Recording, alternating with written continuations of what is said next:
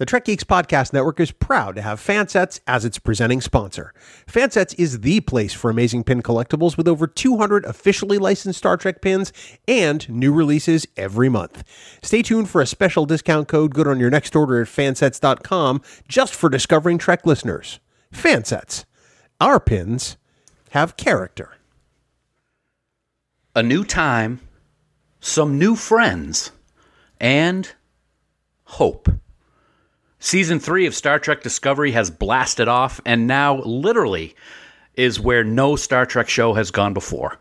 What will Michael Burnham and the rest of the Discovery crew find as they have jumped 930 years into the future?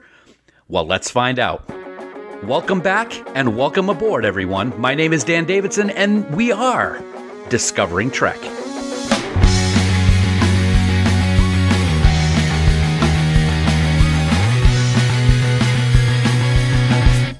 Welcome, one and all, to Discovering Trek, the Star Trek Universe Companion, presented by Fansets. 18 months. 18 long months. It may not be 930 years, but man, does it sure feel like it. That's how long it's been since we last talked about Star Trek Discovery and the season 2 finale, Such Sweet Sorrow, Part 2. In an effort to defeat Control in Section 31, Michael Burnham and the crew of the Discovery jumped almost 10 centuries into the future to prevent the annihilation of every life form in the galaxy. Now, as season three opens, we find Michael stranded and alone on a strange planet where things are certainly not as she expected them to be. As always, this is the premiere podcast for the most in depth discussion and analysis about the season three premiere of Star Trek Discovery entitled That Hope That Is You. Strange new worlds, strange new friends, and strange new enemies all came at Michael from every direction as she realizes that the Discovery may never get to the same planet and the same time that she landed in. You know, I could go on and on. There's just so much to talk about and so many questions about what to expect this season. I'm just going to need to bring in my trusted podcast partner to help me stay on point because I can ramble. This guy is special, people. Maybe I should try and capture him and bring him to a protected planet since he truly is one of a kind. He's my very special friend, my brother in Trek, and my amazing number one. He is Bill Smith. Bill, buddy, we have been waiting for this one for a long time. We're back, baby. yes, uh, we are. So, uh, by saying you want to put me in a special place to protect me, does that mean you want to put me in a zoo? You said it. I didn't. it's good to be back, buddy. Uh, I'm psyched to be talking Star Trek Discovery, like you said, for the first time in 18 months. It's uh, it's been a long road getting oh, from there to here. Mm, thank yeah. you. That was great. That was brilliant. Wrong thank show. You. Oh, sorry about that. and Dana, I don't know if you know this, but you and I are not alone this season. We are shaking things up, just like they're doing on Star Trek Discovery. We're excited to introduce two permanent co hosts on the podcast who will rotate duties each and every week. You've heard her recently on our coverage of Star Trek Lower Decks, as well as on her own podcast right here on the Trek Geeks Podcast Network, Rewind. We welcome Sarah to our coverage of Star Trek Discovery. And Sarah, it's good to have you here. It's so good to be here. Thank you so much. You know, we had such a great time uh, uh, doing lower decks with, mm-hmm. with you and Casey Sarah that we said we got to keep it going. We got to keep them on Discovering Trek because it just seems to work. And it only made sense to have you first because you were the gel that kept us together during lower decks. So uh, I'm glad you're here because we're going to need that help. So so we're very excited. that was the gel that kept together. I should have had my own decon chamber moment then. oh, you brought that back. Okay.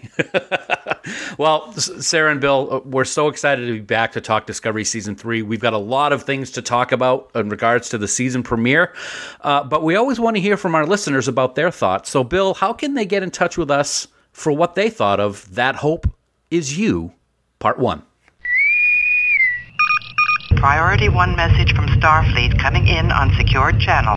Well, you know, it's good to be back after 18 long months, and we definitely want to hear your thoughts on Star Trek Discovery's third season. It's really easy to get in touch with us and become part of the conversation. On Twitter and Facebook, all you have to do is search for Discovering Trek. We welcome your comments, your questions, or perhaps your theories on what we might see in season three of Discovery. If voicemail is more your thing, you can head to our website at trekgeeks.com and click on the big blue button. Remember, though, that any comments you leave us might be used in a future episode of Discovering Trek. Dan. Thank you, Bill. Black alert. Black alert.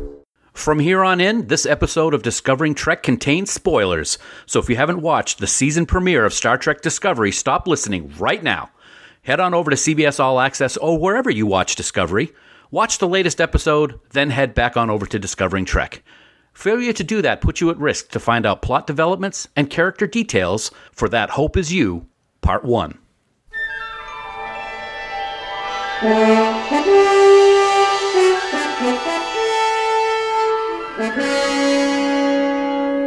Episode 301 of Star Trek Discovery, That Hope Is You Part 1, is written by Michelle Paradise and Jenny Lumet and Alex Kurtzman, and directed by Olatunde Osunsanmi.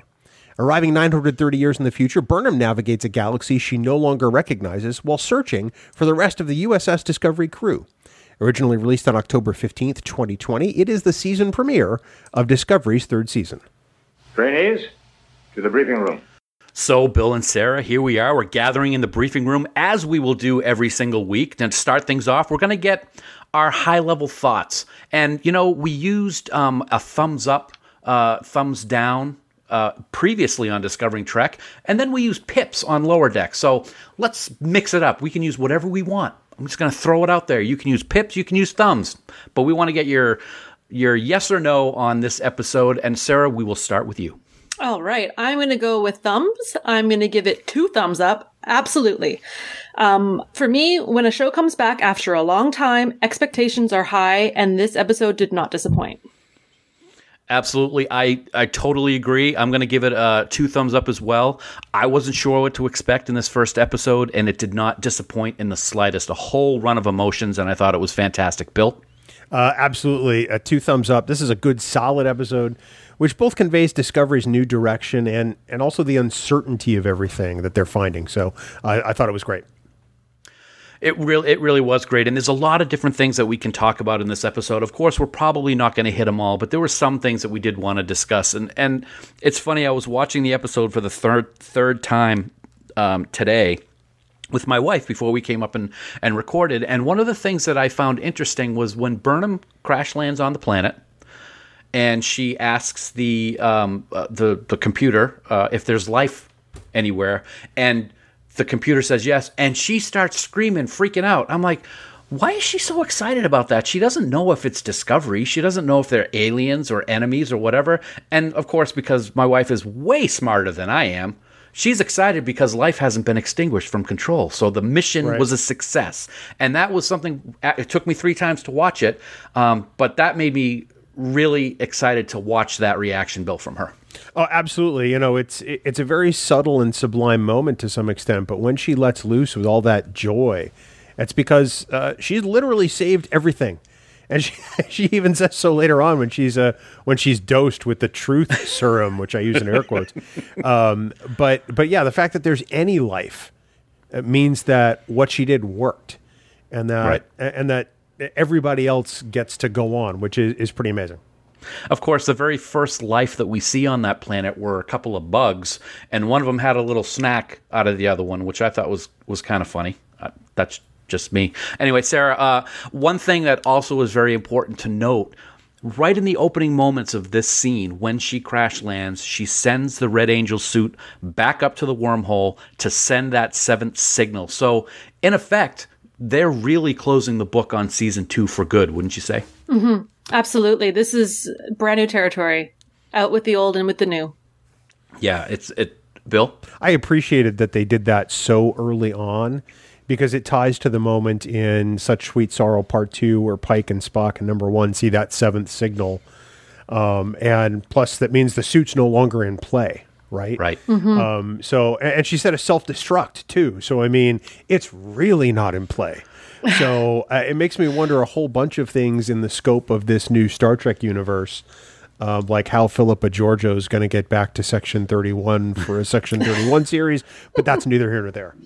right. The other thing that I thought was interesting was uh, we speculated last se- last season on Discovering Trek Bill about whether we would see Burnham's mother ever again, and I'm kind of thinking with what we saw with the Red Angel suit in the opening moments of this premiere, I don't think we're going to see her again. Do you? Or at least not till we get to Terralysium, if we get to Terralysium. Yeah. um, because that's apparently not where we're at. So, um, I- guess I, I guess we'll have to see what happens. Yeah, it'll it, it and that's one of the good things about the next. We got twelve episodes to see what happens, so we got a lot in store in this season. Of course, we're introduced with a new character, Sarah. Not a new character, Sarah, but a new character, comma Sarah, and that's uh, and that's Book. Um, and I got to tell you, I'll have some things to say about Book later on. But um, what were your first thoughts about Book, and what were your thoughts about how the dynamic between Book and Burnham was? Um, I definitely found the character of Book to be very interesting to me. I love a good anti-hero scoundrel good guy you don't really know. You just want to make sure that you're on their good side. And that's what i felt with uh, the character of cleveland book. And the cat. I mean i love it. I think i think he was a great character. And i think that there's so much between the two of them that's unsaid. They can already seem to be talking without talking, I find. There's a dynamic there. Mm-hmm. There's mistrust, but trust. It's just a really, the, the two of them together have chemistry. And I felt that it came out even in the first like scenes with them. It was great. Absolutely. And Grudge actually has his own Twitter account now. Did you know that? I'm signing up to follow. yeah, absolutely. Uh, Bill, uh, Sarah just mentioned it, and it's one of the things that I was going to talk about later, but I'll talk about it now. When I first saw Book, I got a Han Solo vibe. Yeah. And that really came true when he kind of, you know, let her out to pasture, so to speak, when he told her that the communications array was that way. But no, that you're going to get arrested now because I sent you to the vault. That was a very scoundrel piratey moment for me, and I'm like, okay, is this guy really going to be a bad guy? We certainly find out later that he is a good guy, and his heart is definitely in the right place. Well, it's interesting because you know there is a little bit of that Star Wars vibe in the open of this episode with the uh, the chase with Cosmo chasing Book ship and and just Book being a bit scoundrel in, in the first place is uh, kind of gives that Han Solo vibe, kind of like you said. The fact that he's really part activist, uh, part uh, humanitarian, part you know uh, save other species, and part scoundrel really adds an interesting quality. Yeah. He's like uh, Starfleet with another Starfleet rules. Um, he kind of gets to play on a different playing field, which is kind of cool. And I, I, I hope that that's going to lead to some conflict between he and Burnham, or at least more conflict, because I really like the way those two characters pair together. I thought that the the addition of that activist thing, first of all, it was completely unexpected. Um, I liked how they teased us that he had something in his cargo, but we weren't going to know what it was. And then when we did find out I was like, okay, is this a good thing or a bad thing? Turns out to be a very good thing in the best of ways with what he's doing. Another another reason why Star Trek always is is um, right up front with with issues of the time. I mean, we're constantly dealing with. I, I was starting to think of the uh, the show with the, the the people that go out and try to save the whales uh, every year with the, uh, the, the Sea Shepherd. I think the name of the ship is that used to be on Discovery Channel. Um, always trying to save endangered species, and that that came to my mind. But um, as this episode unfolds, and I'll, I'll, I'll now go back to you, Sarah, as we usually go back and forth. Um, we find out that this is, you know, it's 930 years in the future, and something bad's happened, and they call it the burn. Mm-hmm. And um, I think it's going to be very interesting, and I'd like to get your thoughts on if we get more detail about what happened. We know that something happened. All the dilithium, as Book said, simply went boom and that, of mm-hmm. course, caused the Federation to fracture and crumble over time. So, um, what are your initial thoughts about the burn? Um, I, I, was horrified. Obviously, I mean it's Starfleet, and you always want to think that Starfleet's always going to be there. So to think that there's a chance that it might not be because of this it, this event that happened. It's, I don't know what to think. I hope we get more information. I want a lot of information. I want a whole movie about it, but I don't want a movie about it because I don't want to see it happen. But I think it's a great, um, it's a, it's a great way to just change up the story and give us something new to follow you have to really hand it, Bill, to the writers because this is something that where did this even come from? Let's get rid of all the dilithium in the universe. So, so theoretically now, the, the ability to use warp drive is extremely limited, if not gone altogether, because there are dilithium fragments. That's what they use. That's what they trade for in the Requiem. Um, but you know what used to take minutes to get to another solar system would now take decades. I, this obviously is the major reason why there's no longer a federation, and and I'm I'm perplexed. I don't. Uh, how's this? How's this going to get fixed? That's the first thing that popped into my mind. Uh, my reaction is not perplexed. in this in this episode, this is the one piece I had a real problem with because this strikes me as the dumbest idea ever. This is equivalent to saying that everybody's car battery in the world exploded all at the same time or around the same time. That they destabilized to that point and everybody's car went boom. Um, I find it incredibly hard to believe. I I would have had a much easier time believing if they had said, "Oh, we mined all the dilithium to its its extinction, for want of a better word. There's no more," and that's what caused the Federation to to fa- fracture and collapse. That would have made much more sense to me because it's a non-renewable resource, or at least we could have learned that it was. But this idea that all of a sudden uh, everything that had dilithium just sort of went boom one day really strikes me as just weak. I, I've unless they they put some real context around this and tell us Yep. what really happened. Right now, my first reaction is that's incredibly lame. Okay. So basically, you're giving that a sick burn. Sorry, I couldn't. I couldn't resist. That was terrible. Uh, that was very bad. Um, I have one other major thing that I want to talk about, but I'm going to save that for last. The last question that I have for each of you is: We didn't see Discovery at all this week, and I know that there have been people online that have been really complaining about that. Sarah, were you upset that we didn't see Discovery this week at all? No, I wasn't. Bill? Uh, Oh, No, go ahead. Go ahead, Sarah. No, no. I mean, save it for later. Okay. Oh, all right, Bill. I'm going to say no, not at all, because uh, if you remember season one, we didn't see Discovery till episode three. Yeah. Um, so I, I have no problems not seeing the Discovery this week because who knows what that means in the scope of the story. It makes perf- it made perfect sense to me actually. I love the f- I actually like the fact that we didn't see Discovery. This episode was about Michael getting somewhere and what she needs to do to be able to survive and realize what she needs to do next. And I think a lot of times if she's on if she's on some planet in some time and then we have Discovery that whether it's on that planet, a different planet or in the same time or a different time, going back and forth is just going to cause you know people to break down A and B and C stories, and I thought it was great to focus solely on one thing this week. So I really liked it. Um, but the thing that I loved, and Bill, I'll start with you because you and I have had a couple of discussions about this over the over the last several days. Meeting up with Starfleet and the Federation liaison when Burnham walked into that office and they had that discussion and they raised that flag. Talk about that for a second and what you thought. I got to tell you, that was probably the most intense and most moving part of the whole episode. Um, you know, Ad- Ad- Aditya Sahil wakes up the same way every day. You know, his bird wakes him up, his little hollow bird, and he gets in the shower and he te- cleans his teeth, and his bed turns into the desk or whatever that is with the with the the funky matter stuff. And he's been doing the same thing for forty years, hoping that somebody would just come around and say, "Hey, I'm from Starfleet." and uh, and for him to actually get that moment, you know, where his hope finally pays off after all that time, was just really intense. And I just, I thought it was. It's probably in my favorite moments of all of Discovery so far. And I know that's a bold statement, but it was such a, a small moment. And by small, I mean very few characters. Um, but it, it really was resonant for, for the whole episode. I 100% agree. It was my favorite moment of the whole episode, and and the the chemistry between the actors was great.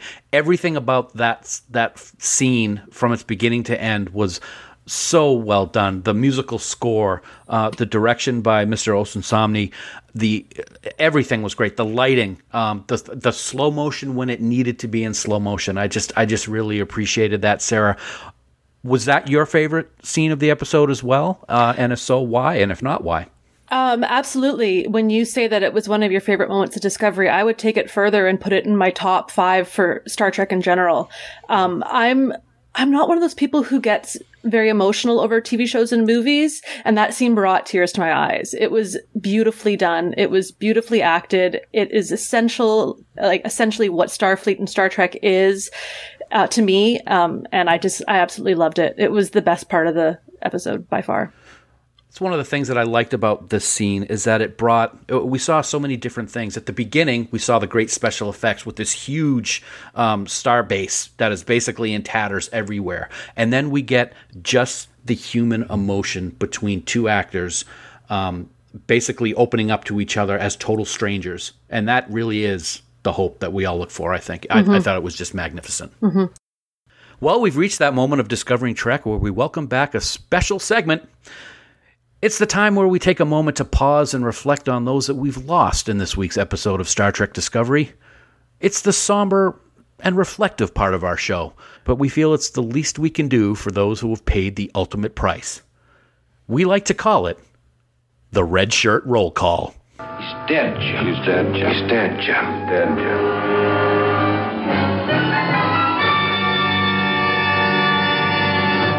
So, Bill, uh, this is a segment that uh, we've looked forward to over the first two seasons of Discovery. If you want to call death and destruction a, a good thing, but um, it's it's back this season, and we weren't disappointed this week, were we?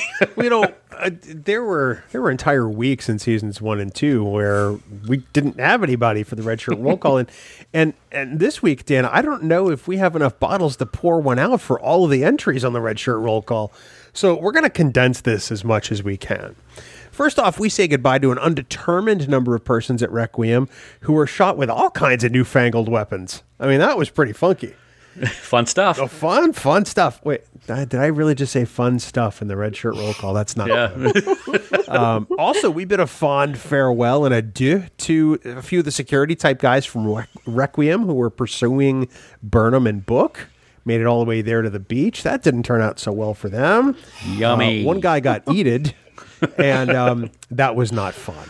Nope. Uh, ultimately, though, and here's the thing that concerned Justin, because we don't really know the scope of this yet. Um, but in the conversation between Book and Burnham, they said pretty much all the dilithium everywhere went boom. So this means that at some point we could be standing here with mouths agape at the number of people we've lost, because at some point it could mean pretty much Starfleet. Like a body count in the tens of thousands, and I'm afraid that's probably what we're in store for. But there's no way to sure uh, to be sure. So for now, we're going to say it's like a lot. like a lot. Like a lot. Wow. I like that. Yeah. I like a lot. Well, that's a lot of drinking. Um, but we're going to raise a glass of synthahol as we say goodbye, goodbye to those that we lost in this, this week's Red Shirt Roll Call. Folks, we want to take a moment to thank Fansets for being the presenting sponsor of Discovering Trek. Not only are they an amazing small business, but we are thrilled to announce that they will be with us all season long as our presenting sponsor. Whether it's Star Trek, or Scooby Doo, or Harry Potter, or a whole ton of other franchises, Fansets has always put out superior products, and we are honored to announce that we will keep this amazing relationship going throughout season three of Discovery here on Discovering Trek. You can purchase the Star Trek Discovery Lieutenant Bryce Micro Crew pin, as well as the Women of Trek Hoshi Sato pin from Star Trek Enterprise right now on fansets.com. And of course, finally, you can pre order your very own Star Trek Voyager collector set commemorating the 25th anniversary of our favorite Delta Quadrant stranded crew. Say that 10 times fast. 11 pins and a backer board and a black frame, all for the lowest price ever for a Fansets collector set at just $180. That's awesome, man. In addition to all of that, you can now pre order the Lower Decks Delta set. Yep, that's right. The Lower Decks full size badge pin, the magnet based badge, and the mini badge are all available to pre order right now at fansets.com, and they're going to be shipped out by the end of November. And of course, we're thrilled to continue this amazing relationship with Fanset. And that relationship means that you get to save money each and every week with our special Discovering Trek discount code. Just head on over to fansets.com and put a whole bunch of stuff in your cart gift certificates, pins, clasps, all kinds of stuff. Uh, and when you're checking out, enter the special discount code Discovering Trek. That's Discovering Trek in all capital letters with no spaces. You enter that code and you're going to get 15% off your entire order. And don't forget that for our U.S. customers, you're going to get free shipping if you spend $30 or more. Awesome. Fansets. Our pins have character, and we thank our friends at Fansets for being the presenting sponsor of Discovering Trek. of all the souls I have encountered in my travels. His was the most human. Star Trek has always been a reflection of our times, and in this segment, we like to take a look at what this episode helped us to discover about our very own humanity, or perhaps even what it tells us about ourselves. And Sarah, as this is your first uh, humanity segment and sensor analysis here on Discovering Trek, we're going to start with you. Oh boy, no pressure though. This is great. No, not at all. I definitely don't want to take away from the title of the episode, but I'm going to. This episode to me was about hope and the ability of people to hold on to it for days, years, and even decades. Humanity has faced challenges. We continue to face challenges and will always face challenges. But if you push through, you're patient and you keep hold of your hope and your unwavering faith, maybe things might turn out how you'd like. The final scene especially stood out to me in this episode, as we already talked about. Uh, it was it was beautiful. It was full of everything you want when someone holds out hope that long. And I think that it's something that everybody needs right now is to have that proof that if you really give it all of your time and effort, you might just get what you want. Very nice. Yeah, you know, at the beginning of this episode, we see the Federation liaison, Aditya Sahil, going through the same routine day in and day out. And although we had no idea at the time what he was doing, after the episode, I actually found myself thinking about that opening scene of the rebooted Battlestar Galactica show when a representative of Caprica was at a neutral site waiting for the Cylons to appear and did that for 40 years with no- nobody ever showing up. And then they did. But this version of that kind of scene was everything that Star Trek is and everything that it means. This man is the hope in the episode title, That Hope Is You, I think. Uh, he says to Burnham that she is his hope, but I think it's the other way around. He's the hope for Burnham, knowing that something so bad happened to the Federation. She needed something to help steer her on a course of action, and seeing this man living every day working to find someone from the Federation shows that the human drive has survived. Um, and I thought it was magnificent. Uh, he is the hope in all of us. He's what we should strive to be. We now we need now more than ever to never let go of hope because like him, hope is sometimes the only thing we have left. And the other quick thing I want to say in regards to this week's episode is book. And we talked about it a little bit uh, in one of our other segments about the fact that he is risking his life on a regular basic basis to save endangered species. To know that that type of person exists in the future, so far in the future in the Star Trek universe, brings a smile to my face and a warm feeling in my heart, Bill. Uh, absolutely, I couldn't agree more. Uh, Forty years. That's how long Federation liaison Aditya Sahil sat at his desk and waited, and hoped, and persevered. He was willing to lead a solitary existence and repeat the same routine every single day in the hopes that someone, anyone, who believed the same things that he did would walk through that door. Aditya Sahil assumed the role because he had hope, and he stayed and stayed and stayed because he had faith. Sahil is all of us. He's every Star Trek fan that hopes for a brighter tomorrow. He's every human on the planet that wants this world to not be sick and to not spread a potentially deadly virus. He's the voice of a people who are weary, be it because of the restrictions placed in a global pandemic, the illness of a loved one, be it friend or family, or even because of a national election. Aditya Sahil is the hope and faith in all of us. We were told that last season of Star Trek Discovery was an examination of faith versus science. And if the season premiere is any indication, this year seems to be an examination of hope and faith rewarded after perseverance. At least, I hope it is.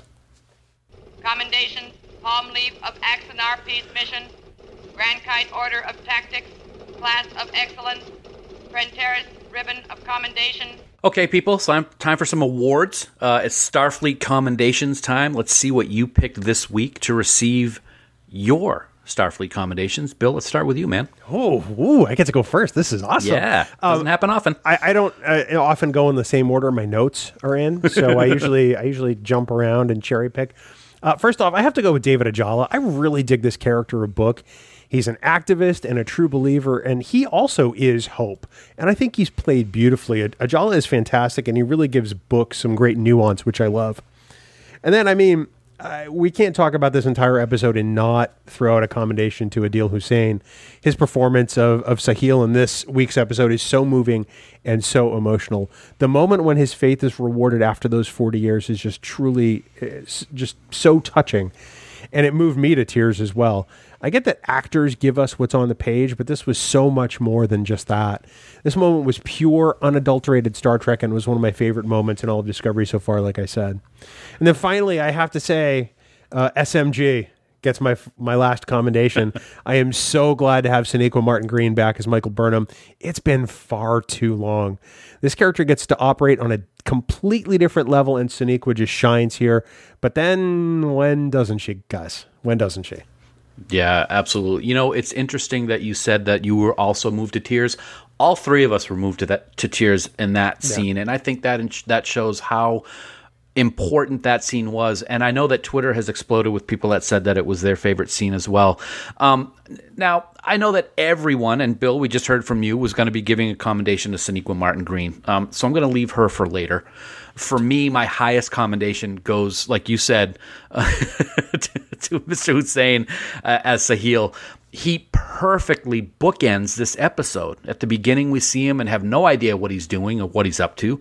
And at the end, he's the shining high point of the episode as the Federation flag is once again unfurled for the galaxy. It was an amazing performance, and I really hope we get to see him again. Um, Okay, Sonequa, I said it. Who wouldn't list her in this week's performance? I was especially moved by her acting at the beginning of this episode after she crash landed. All of those emotions, high and low, the frustration, the hope that she was wearing on her sleeve for all of us to see. Even her drug induced rambling was hilarious, and her fight scenes were top notch, especially that one on the shore uh, with Book. Um, and speaking of Book, my last commendation this week is going to, like Bill did, is going to go to David Ajala. I, I wasn't sure what to make of him at first.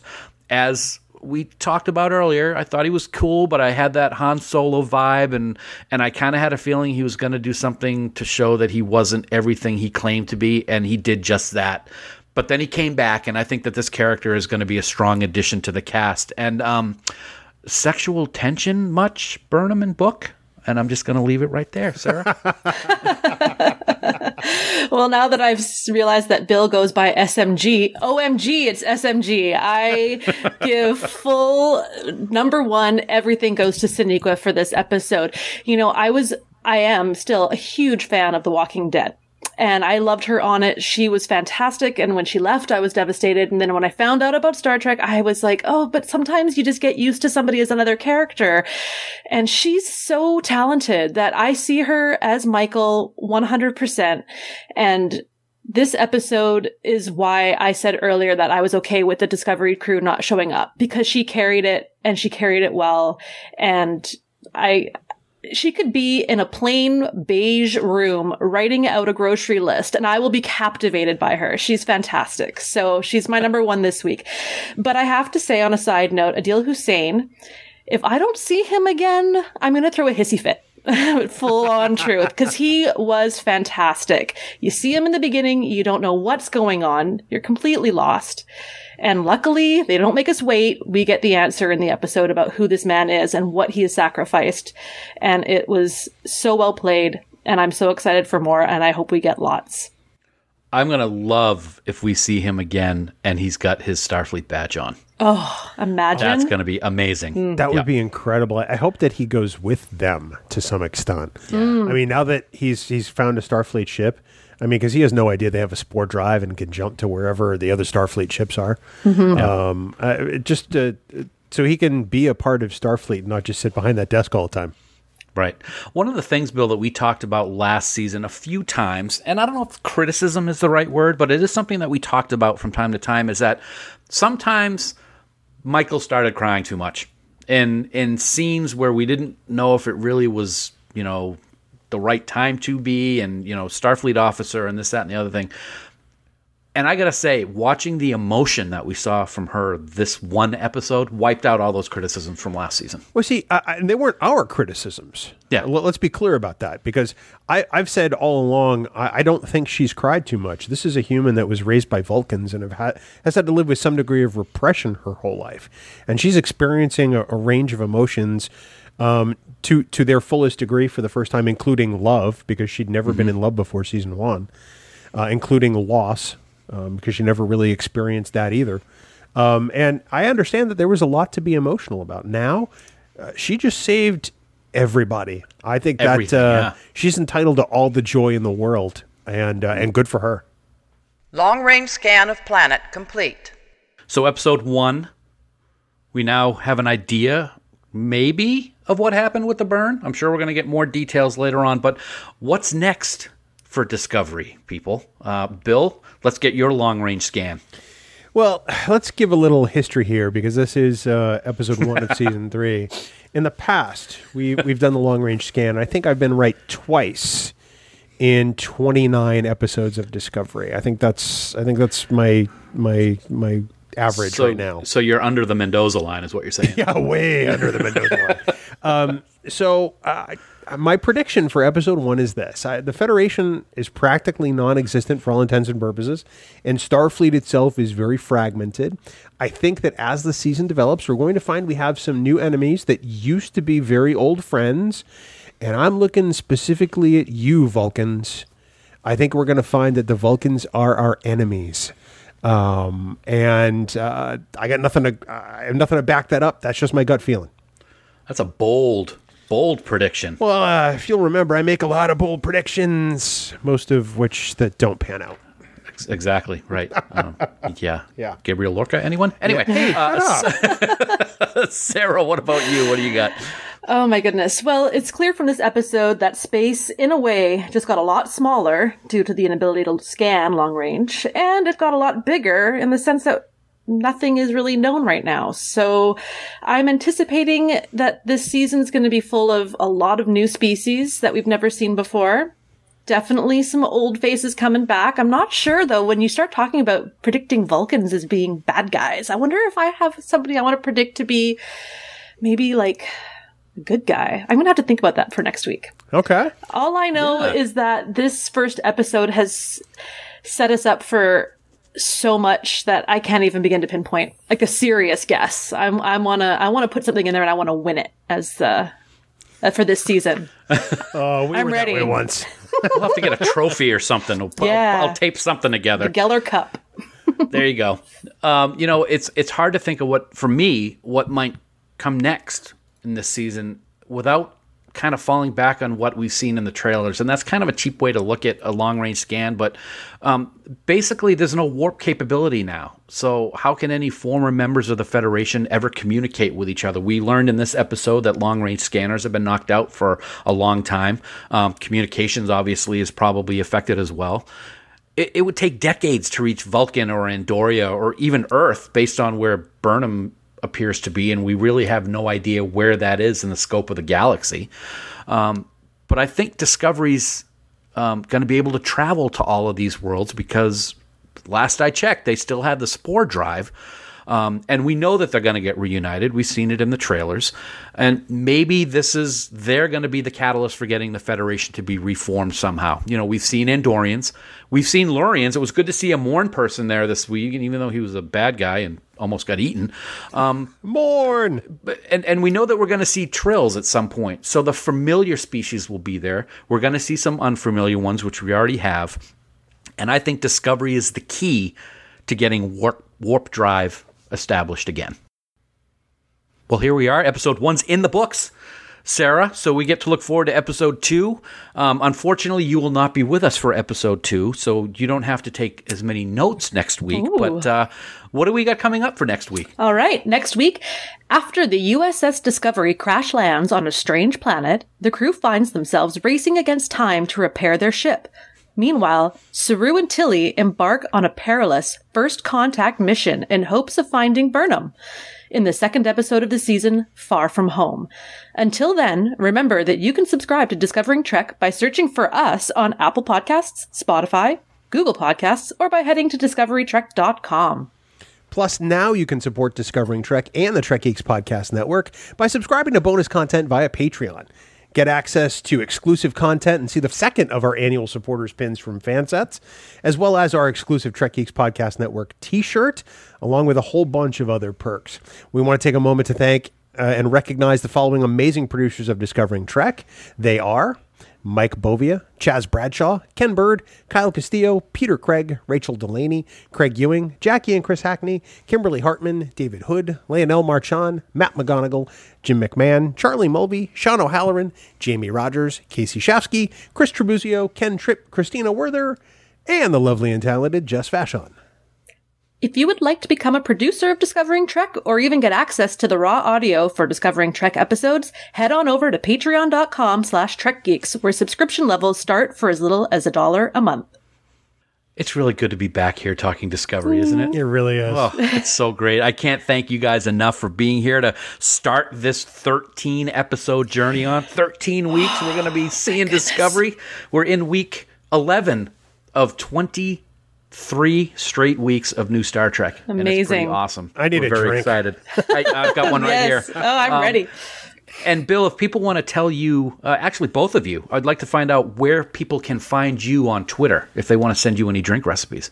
Uh, well, you can find me on Twitter at Trek Geek Bill, and I am open to as many drink recipes as I can get. Sarah? Absolutely. You can find me with at Trek Rewind, and I might even give you a couple of recipes. I got all kinds of recipes, so I'm ready to go. Um, I can be found uh, on Twitter at TrekGeekDan. Um, and that's going to do it for uh, for this week in our discussion of the season premiere. That Hope is You, Part One. It's a wild jump to the future, and we really look forward to bringing you the most detailed analysis of Star Trek Discovery's third season. As always, we thank you so much for taking time out of your busy schedules to listen to us talk about this amazing new chapter in the Star Trek universe each and every week. We wouldn't be here without your support, and we thank you so very much. And we'll be back next week to discuss Far From Home, and we hope you'll join us. But until then, here are some words of wisdom from Federation Communications Chief Sahil. Hope is a powerful thing. Our numbers are few, yet our spirit is undiminished. And until next week, never stop discovering. Music for Discovering Trek is provided by Five Year Mission. They're writing an original song for each episode of Star Trek. Hear more of their music at fiveyearmission.net. Discovering Trek is a production of Coconut Media Works. Executive producers Bill Smith and Dan Davidson. For more great Star Trek discussion, discover the other shows of the Trek Geeks Podcast Network at trekgeeks.com or find us in Apple Podcasts, Spotify, or your favorite podcast app.